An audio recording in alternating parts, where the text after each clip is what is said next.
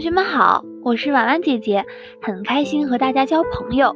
今天和大家分享的文章是《再见了，同桌》。我的同桌是一个男孩子，拥有着传说中的刺猬头，一副眼睛懒懒的靠在鼻尖，大大的眼睛貌似在向你诉说些什么。这个学期是他在班里的最后一个学期，他很有趣。记得有一次放学，我在抄作业时，他大声叫了我的名字。我回头，他说：“快看，花儿还没有开的时候是这样的。”说罢，他看了看他合在一起的手，我看见他合起来的手下面有一根粗粗的东西。他接着说道：“当花儿开了的时候呢，就是这样啦。”又一次说罢，他把手摊开，摆成花儿状。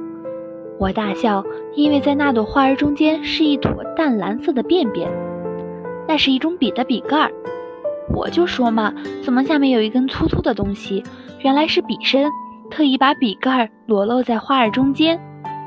老师说他下学期就要转学了，我们非常不舍，所以特意让全班每个人写了一张同学录给他，希望他能够记住我们，不要喜新厌旧。再见了，同桌儿，我们同班好几年了。希望你记忆在这个时候不要这么迟钝，要记住我们。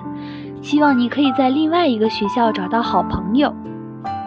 今天的分享就到这里结束啦，也期待小朋友们留言或者投稿，让更多的人倾听儿时的心声。我们下次再见。